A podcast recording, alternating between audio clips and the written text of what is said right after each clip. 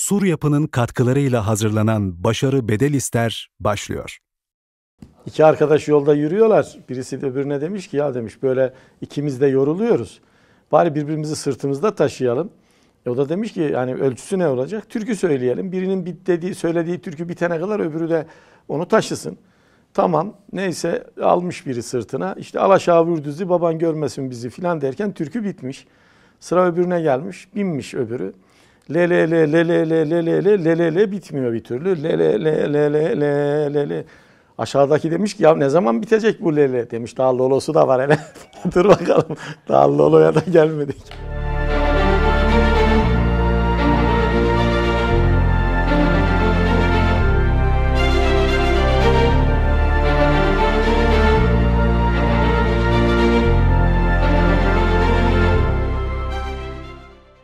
Merhaba kardeşler, aziz dostlar. Nasılsınız? İyi misiniz? Hepinizi sevgiyle, muhabbetle selamlıyorum.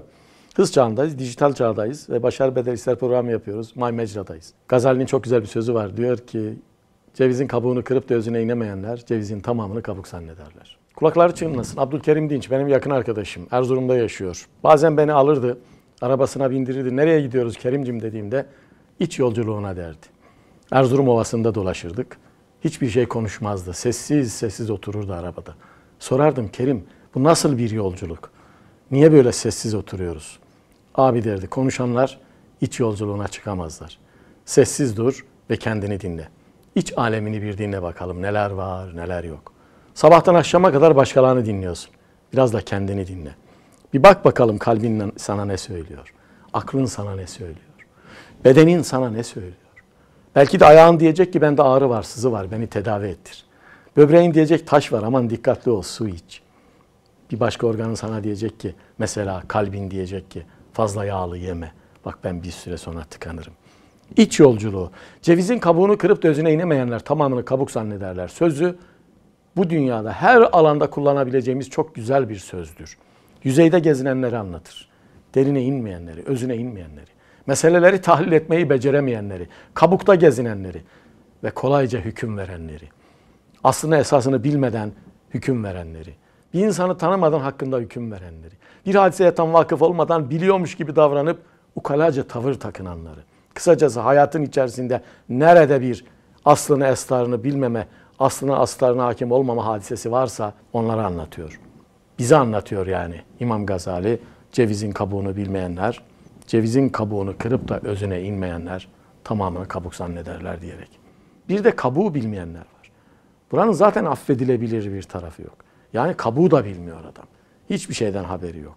İşte bunu daha önce anlatmıştık. Mankurtlaşmış tip de kabuğu da bilmez. Aziz dostlar, bundan yıllarca önce bir tiyatro seyretmiştim. Çok güzeldi.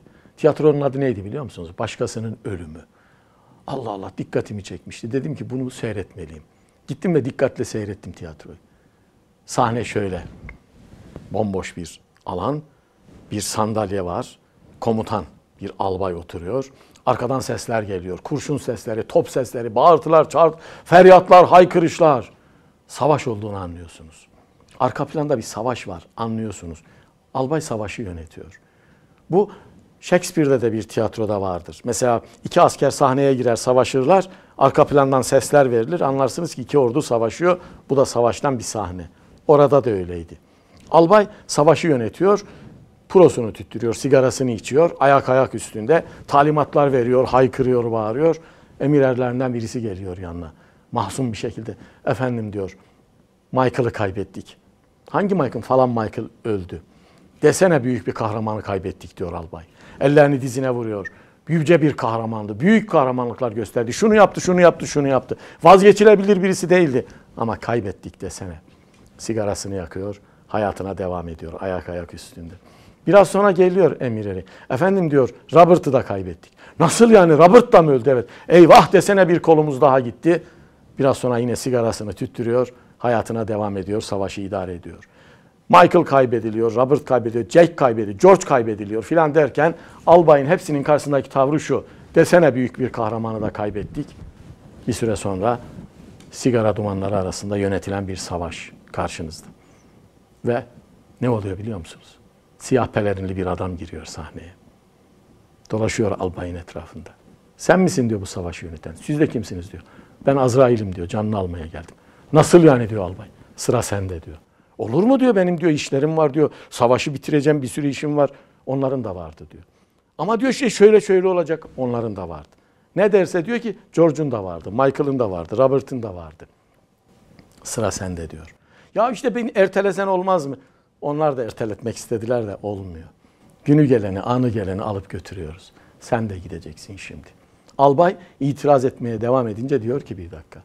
Onların ölümü, hepsinin ölümü hep başkasının ölümüydü. Biz hep hadiselere başkasının ölümü, başkasının hayatı, başkasının ıstırabı, başkasının mutluluğu diye bakıyoruz. Peki ya bizim hayatımız, bizim ıstırabımız, bizim ölümümüz? Başkalarının ölümüne kendi ölümümüz gibi bakabildiğimiz gün dünya değişir. Başkalarının ıstırabına kendi ıstırabımız gibi bakabildiğimiz gün dünya değişir diyor. Adeta bana Efendimizin kendisi için istediğini başkası için, kendisi için istemediğinde başkası için istemeyen adam olmadıkça tam mümin olamayacağımız şeklindeki hadisini hatırlatmıştı bu tiyatro oyunu. Başkasının ölümü. Aziz dostlar, işte biz hep gözlerimiz dışarıya baktığı için başkalarına bakıyoruz. Başkalarını değerlendiriyoruz. Başkalarıyla ilgili hüküm veriyoruz. Kendimizi düşünmeye vaktimiz kalmıyor. Özümüze inmemiz, kendimizi düşünmemiz lazım.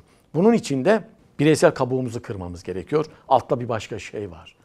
Kendi kabuklarını kıranlar, ondan sonra başkalarının kabuklarını kırma hakkı kazanırlar. Kendileriyle ilgili iyi analiz yapmış olanlar ve hüküm vermiş olanlar başkaları için de rahat hüküm verebilme imkanına kavuşurlar. Ama günümüz öyle bir gün ki, dünyamız öyle bir dünya ki, kendisi hakkında hiç hüküm vermeyenler her gün başkaları hakkında yığınla hüküm veriyorlar. Kendilerini yargılamayanlar her gün onlarca tweet atarak mesela, onlarca sosyal medya mesajı göndererek, yüzlerce mesaj vererek her gün başkalarını yargılamaya çalışıyorlar. İşte bu bizim bu söylediğimiz çizgiden uzaktır. Ve başarı için de büyük bir handikap, büyük bir duvardır. Başarı için esas olan husus analizimizi iyi yapmaktır. Kendimize dönmektir. Ve bir yöntem olarak bunu başarabilmektir. Cauheri penceresini iyi kullanabilmektir. Kör yanımızı, açık yanımızı, yarı açık ve yarı kör yanlarımızı iyi düşünebilmektir. Ancak ondan sonra toplumsal kabuğu kırabiliriz. Ancak ondan sonra tarihin kabuğunu kırma noktasına gelebiliriz. Çünkü kabuklar o kadar çok fazla ki benim başlı başına bir buçuk iki saat süren bir konferansımın adıdır cevizin kabuğunu kırmak. Ve o kadar çok kırılması gereken kabuk var ki. Ama bütün bu kabuklardan en önemlisi kendi kabuğumuz. Kendi özümüze inmek. Yani men arafe nefsehu fakat arafe rabbehu. Kim ki nefsini bildi, Rabbini bildi. Nefsini bilmeyen Rabbini de bilmez. Biz kendimizi bildiğimiz sürece başkalarıyla ilgili bilgi, hüküm ya da herhangi bir meseleyi analiz etmeye hak elde ederiz. Kendilerini bilmeyenler bu hakka sahip değillerdir. Ama öylesine ters bir ilişki, doğal olmayan bir ilişki var ki ikisi arasında. Başkalarının için en çok hüküm verenler kimler biliyor musunuz? Kendileriyle ilgili en az hüküm verenler bugünlerdeyiz. En çok başkalarını yargılayanlar, kendilerini en az yargılayanlar. Ve bu kardeşiniz her zaman söylüyor. Diyorum ki, birilerinin hakkında konuşacaksınız ya, kendi hakkınızda konuşmayı öğrenin. Başkalarının hakkında konuşmaya vaktiniz olmayacak. Çünkü bir insan kendi dedikodusunu yapmaya başladığı zaman şunu görüyor. Vay be diyor. Asıl dedikodusu yapılması gereken benmişim. Başkasının dedikodusunu yapmaya hakkım, imkanım, gücüm ve yüzüm yok aslında. İşte bu o zaman döndürüyor sizi. Nereye döndürüyor biliyor musunuz? Ne yapmalıyıma döndürüyor. Kendimi nasıl düzeltebilirim? Yanlışlığımı ortadan nasıl kaldırabilirim? Tembelliğimden nasıl uzaklaşabilirim? Başkalarıyla ilgili hüküm vermek yerine kendimi doğrultup bir hedefe doğru nasıl yürüyebilirim? Zamanı nasıl daha iyi kullanabilirim? Nakdi parayı nasıl iyi kullanabilirim? Ve amaçlarıma nasıl yürürüm? Başka insanlardan bu manada nasıl yardım alabilirim? Başkalarına nasıl destek olabilirim? Hep ben merkezli analizlerden yola çıkıyor. Beni başkalarına hakim kılan bir merkez değil beni analiz eden ve o benim analizi içerisinden hayata yol bulan bir anlayıştan söz ediyorum. O pencere aslında güzel bir pencere. Johari penceresi. İki bilim adamı bulmuş. Bundan yıllarca önce Amerikalı iki bilim adamı. Diyorlar ki insan hayatı ve insanın varlığı dört bölgeden ibarettir. Bu dört bölgeyi iyi analiz ettiğinizde kendinizle ilgili bir yola çıkmış olabilirsiniz. Kendinizle ilgili bir hüküm verme imkanı elde edebilirsiniz. Birinci bölge kör bölge. Hepinizin, benim de öyle. Kendi hakkımızda bilmediğimiz şeyler. Mesela geleceğinizde ne olacak biliyor musunuz? Ne zaman öleceksiniz mesela biliyor musunuz? Mesela siz doğmadan önce sizin doğacağınızı biliyor muydu insanlar? Siz biliyor muydunuz? Doğumunuzdan öncekini düşünün bakın neredeydiniz? Ruhunuz neredeydi sizin? Nasıl oldu da anne karnında bir ruha kavuştunuz dünyaya geldiniz? Kaderiniz, geleceğiniz, geçmişiniz. Kim bilebilirdi sizin şu milletin evladı olarak doğacağınızı, şu ailenin evladı olarak doğacağınızı? Sizin doğacak çocuğunuz mesela biliyor mu sizin ailenizin size onun ailesi olacağınızı ve sizin ailenizin de başkalarının ailesi haline geleceğini gelecekte biliyor mu? Kendi çocuklarının kim olacağını biliyor mu? Bilmiyor. Kısacası bizim bilmediklerimiz, hele kendimizle ilgili bilmediklerimiz kendi kör bölgemizi oluşturuyor. İşte diyor ki Cauheri penceresi bana, bu kör bölge bizim de bilmediğimiz başkalarının da. Nötr. Ne bize zarar verebilir ne de başkalarına. Yani karşımda Orhan Bey kardeşim oturuyor. Ben Orhan Bey'e bakıyorum. Bir dostum diyelim. Ben Orhan Bey'in kör bölgesiyle ilgili bir habere sahip değilim. Bir bilgiye sahip değilim. Bununla ilgili bir hüküm veremem. Bir faaliyette de bulunamam. E Orhan Bey de bilmiyor zaten. Orhan Bey de kendi bilmediği alanı ile ilgili bir şey yapamaz. Yani zararsız bir alan, kör bölge. Geçtik orayı. İkinci bölge diyor, açık bölge. Açık bölgede bir insanın kendisi hakkında, kendisinin de başkalarının da bildiği şeyler. Her şey. Mesela siz benimle ilgili bu programı sunuyorum. Bazı bilgilere sahipsiniz. En azından programın üzerinde yazıyor. Nurullah Genç, programın yayınlandığı kanal May Mecra. Ha diyorsunuz ki Nurullah Genç işte şair, yazar, edebiyatçı, akademisyen, vatandaş, kul, işte Erzurumlu filan. Benimle ilgili bildiğiniz her şey benim açık alanım. Ben de bu bilgilere sahibim. Bir bilgi benim de sizin de bildiğimiz şey ise benim açık alanım. Sizin de açık alanınız. Açık bölge dediğimiz bu. Buranın da bir zararı yok. Niye biliyor musunuz? Siz de biliyorsunuz, ben de biliyorum. Karşıda düşman var. Bir bilgiye sahipsiniz. Açık alanını biliyorsunuz. Tedbirinizi alırsınız. O da sizi biliyor. O da kendisini biliyor ve sizi biliyor. Ona göre davranır. Yani diyeceğim şey açık alanla kör alanın aslında çok fazla farkı yok. Kör alan bilmediğimiz için, açık alan da bildiğimiz için zaten nötr kalacağımız alanlar. Geriye kaldı iki alan. Birisi yarı açık, birisi de yarı kapalı, yarı, yarı kör alan. Üçüncü alan yarı açık alan. Yarı açık alan şu. Başkalarının bildiği sizin bilmediğiniz şeyler. Mesela şimdi programlarımızla ilgili, benim programlarımla da ilgili birçok arkadaş mesaj yazıyor. Programın altına yorumlar yapıyor. Bazı yorumları hakikaten böyle çok güzel yapıyor arkadaşlarımız. Bazı yorumları adil bir şekilde yapıyor. Bazı yorumları mesela 100 taneden birkaç yorumu da şöyle hissediyorum. Yani bilmediği için benim orada kastım manayı tam bilmediği için başka bir yorumda bulunuyor. Normal kabul ediyorum. İşte bu yarı açık alanla ilgili. Neden biliyor musunuz? Yarı açık alan benim bilmediğim sizin bildiğiniz şeyleri ifade ediyor çünkü. Mesela dedikodu kişinin yarı açık alanıdır. Birisinin hakkında dedikodu yapılıyorsa onun da haberi yoksa onlar biliyor o bilmiyor. Vay be diyorlar şöyle bir adam. Şu adam var ya şunu yaptı. Adamın haberi yok. Yarı açık alan bu. Bunun da bir zararı yok. Neden? Çünkü o bilmiyor siz biliyorsunuz zaten. Yani benim kör alanımın, açık alanımın ve yarı açık alanımın size bir zararı olmaz. Körü zaten bilmiyorsunuz. Açık olanı da zaten biliyorsunuz. Ben de biliyorum. Yarı açık alanı da siz biliyorsunuz ben bilmiyorum. Size bir zarar veremem. Bunlarla ilgili bir sorun yok. Cevizin kabuğuyla da alakalı değil bunlar. Yani cevizin kabuğunu kırması gereken yer, cevizin kabuğunun kırılması gereken alan yarı kör alandır. Niye biliyor musunuz? Çünkü yarı kör alanın anlamı şu. Siz biliyorsunuz başkaları bilmiyor. Sırlar dünyanız. İçinde sakladıklarınız. İnsanı dürüst yapan ya da yapmayan. İnsan olduğu gibi göründüren ya da göründürmeyen. İki yüzlü kılan ya da kılmayan. İnsanı hakkaniyetli hale getiren ya da getirmeyen. Adaletli yapan ya da yapmayan. İçinde başka dışında başka diyeceğimiz. Özü sözü bir diyeceğimiz ya da ayrı diyeceğimiz. Somurturken içinde kahkahalar atan. Gülümserken içi kan ağlayan.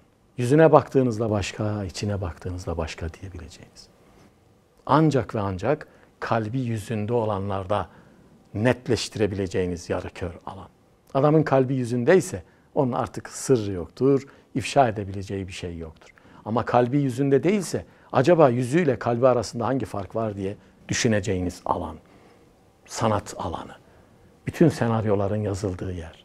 Romanların, filmlerin, dizi filmlerin, tiyatroların geçtiği yer. Bütün gizemli hadiselerin, gerilimlerin yaşandığı nokta. Yarı kör alan. İnsanların iç dünyası, psikolojinin ilgilendiği alan, depresyonların geçtiği yer, bunalımların, hastalıkların var olduğu alan. İşte kabuğu kırılması gereken alan burası. Buranın kabuğunu kıramayanlar hastalıklarıyla yaşamaya devam ederler. Bir insana düşen odur ki önce kendi yarı kör alanının kabuğunu kırsın ve oranın özüne insin. Oradaki gizemi görsün. Oradaki hastalığı yakalasın. Kendisi için ve insanlık için orada var olan problemleri tespit edebilsin. Desin ki ben dürüst değilmişim. Desin ki ben insanlara zarar veriyorum. Desin ki ben acıdan zevk alıyorum. Desin ki benim içim başka, dışım başka. Desin ki ben nasıl bir insanmışım. Desin ki ben bir kedi kadar bile değilmişim. Kedinin yüzüyle içi aynı. Desin ki ben bir balina kadar bile değilmişim. Desin ki ben gerçekten insan değilmişim. İçimde başka bir şey saklıyormuşum. İşte yarı kör alan bizim cevizimizin kabuğunu kırabileceğimiz en özge, en önemli alandır. Bunu beceremeyenlerin millet için, insanlık için ve kendileri için bu üçlü başarı ayağını yakalamaları imkansızdır. Belki şahısları için büyük kazançlar elde edebilirler ama orada kalırlar. Böyle olanların millete ve insanlığa faydası asla dokunmaz. Çünkü içlerinde başkadırlar, dışlarında başkadırlar ama orayı analiz edemezler. Kendi hastalıklarını tedavi edebilecekleri bir yöntem var ama bu yöntemi uygulamazlar. Onlar hep dışarıya bakarlar. Onlar hep suçlayıcıdırlar. Kendi hallerinden bir haber yaşarlar. İşte aziz dostlar, peygamberimizin hadisinin güzelliğine bakın. Bir insan kendi cevizinin kabuğunu kırdı, içeriye girdi, hastalıklarını gördü, tedavi etti, dürüst değildi, dürüst olmaya başladı. Yalan söylüyordu, söylememeye başladı. Emanete ihanet ediyordu, etmemeye başladı. Vaat ettiğinde durmuyordu, sözünde durmaya başladı. Düzeldi, güzelleşti. Ve dedi ki bunları bana kim öğretti? Beni kim yarattı yeryüzüne gönderdi? Allah gönderdi. İşte men arafe nefsehu fakat arafe rabbehu. Rabbini bildi çünkü kendisini bildi. Kendini bilmemek, haddini bilmemek o kadar önemlidir ki, o kadar kötü bir hastalıktır ki köyümüzde çocukluğumuzda büyüklerimiz derdi ki imanın şartı altı değil de yedi olsaydı yedincisi haddini bilmek olurdu. Biz de sorardık amca, dede insanlar hadlerini nasıl bilebilirler? Verdikleri cevap şu idi. Kendilerini bilmeyenler hadlerini bilmezler. Haddini bilmek kendini bilmenin bir gereğidir, bir sonucudur. Zaten kendinizi biliyorsanız haddinizi de bilmeye başlarsınız. Öyleyse bu kendini bilme, kendi cevizinin kabuğunu kırma hadisesi başarı için çok önemli bir metottur. Açık ve net söylüyorum. Eğer hayatımda birazcık başarı varsa, bir şeyler elde ettiysem, bunun arkasındaki temel sahip budur. İnsanlarla uğraşmayı sevmiyorum ben. İnsanların arkasından konuşmayı sevmiyorum. Bir tartışmanın içerisinde gereksiz yere kalmayı sevmiyorum. Kalp kırmayı sevmiyorum. Başkalarıyla uğraşıp başkalarını acıtmayı sevmiyorum. Çünkü acıtılacak birisi varsa benim. Kalbi kırılacak birisi varsa benim tarafımdan o benim. Çünkü benim yanlışlıklarım bana yetiyor zaten. Benim kusurlarım, benim eksikliklerim bana yetiyor. Başkalarıyla uğraşmak yerine kendimle uğraşıyorum. Sonuç kendimi düzeltebildiğim ölçüde yürüyorum. Kendi yarı kör alanınızı nasıl çözdünüz? Kendi yarı kör alanımı kendimle ilgili bir çetele tutarak çözüyorum her zaman. Ne yapıyorum biliyor musunuz? SWOT analizi diye bir analiz vardır. Bu stratejide işte işletmecilikte falan da çok kullanılır. Türkçesi FÜTS analizidir. Fırsatlar, üstünlükler, tehditler, zayıflıklar. Kendi FÜTS analizimi yapıyorum. İç alemimi düşünüyorum. Diyorum ki benim kullanabileceğim fırsatlar şunlar. Şunları şunları yapabilirim. Yeteneklerim şunlar. Şunları gerçekleştirebilirim. Tehditler de şunlar. Dürüst davranmıyorum. Bazen yalan söylüyorum. Zamanı iyi kullanmıyorum. İnsanları aldatıyorum ya da işte şunu yapıyorum, bunu yapıyorum. Kendime karşı dürüst davranmıyorum. Söylediğim şeyi zamanında yapmıyorum. Çok uyuyorum. Keyfime fazlaca düşkünüm. Bunlardan kurtulmam lazım. Şunları düzeltmem lazım. Kendimde çünkü bu hastalıklar. Tehditler. Dışarıdan tehditler. Beni engelleyecek mekanizmalar var. Ülkemin sorunları var. Dünyanın sorunları var. İş sorunlarım var. Arkadaş sorunlarım var. Çevre sorunlarım var. Bunlardan kurtulmam lazım tehditler. Zayıflıklarım. Şu noktalarda zayıfım. Hayır demeyi beceremiyorum. İnsanlarla ilişkilerde kendimi düzenleyemiyorum. Onların pençelerinden kendimi kurtaramıyorum. Zamanımı yönetemiyorum. Okumayı sürdüremiyorum. Doğru alışkanlıklarımı devam ettiremiyorum. Yanlışa kaymakta kolay hareket ediyorum. Doğrularda sebat etmekte zorlanıyorum. Bir sürü şey yazıyorum. Ne yapıyorum biliyor musunuz? Bunlardan kurtulana kadar bunlara bakıp duruyorum. Diyorum ki ya bunu bunu yapmıyorum artık. Evet. Başkalarının hakkında konuşmuyorum artık. Kendi hakkında konuşuyorum. Artı koyuyorum oraya. Diyorum ki evet zamanı planlıyorum. Artık 6 saat uyuyorum. Şunu yapıyorum, bunu yapıyorum. Kimse benim zamanımı delemiyor. Zaman yönetimiyle ilgili çarpıyı koyuyorum oraya. Çatışmaktan kaçınıyorum. İnsanların kalbini kırmaktan kaçınıyorum. Aman ha diyorum. Birinin kalbini kırdığımı hissettiğimde peşinden dolaşıyorum. Helal et demek için. Yani bana beni bağışla dedirtmek için. Dolaşıp duruyorum peşinde. Tamam diyorum çarpı koyuyorum. İç yolculuğumu böyle yapıyorum. Kerim Bey'in kulakları çınlasın. Beni Erzurum Ovası'na götürüp sessizce bir arabada taşıyıp Kerim Bey ne yapıyoruz? Hani bu iç yolculuktu dediğimde sessiz kalman lazım ki kendi içine inesin ve kendini değerlendiresin. İşte ilk yolculuğun adı budur dediğinin şimdi manasını çok daha iyi kavrayabiliyorum. Kendini analiz etmeyle ilgili, özünün kabuğunu kırma ile ilgili çok güzel kısa bir hikaye var. Her şey özüne çeker ama yeter ki o özü bilsin. Kedi eğitilebilir mi, eğitilemez mi? Vezirle sultan tartışıyorlar. Vezir diyor ki eğitebilirim. Sultan diyor ki özüne iner. Özüne inerse sen onu eğitemezsin. Tartışıyorlar. Vezir götürüyor ve kediyi eğitiyor. Kedi öyle bir hale geliyor ki sultanın huzurunda herkes otururken kapıdan giriyor. Vezir diyor ki git sultanımın elini öp. Kedi gidiyor sultanın elini öpüyor. Oturur diyor kedi oturuyor. Hepimizi dinle. Sırayla bizlere bak. Kedi herkese bakmaya başlıyor sırayla. Şunu yap bunu yap. Çay getir çay götür neredeyse. Sultan da adamlarından birine diyor ki cebine bir fare koy içeriye gel. Kedi geldiğinde bir süre sonra fareyi cebinden çıkar. Tam kedi böyle bütün talimatları yerine getirirken sultanın adamlarından birisi fareyi çıkarıp bırakıyor odanın ortasında. Kedi fareyi görür görmez hepsini unutuyor. Yallah farenin peşine. Ama biz kedi değiliz aziz dostlar. Biz insanız. Eğer içimizde bir yanlışlık varsa fareyi görür görmez peşine giden kedi gibi o yanlışlığın peşine gitmeyeceğiz. Kendimizi düzelteceğiz. Hepinize hoşçakalın diyorum.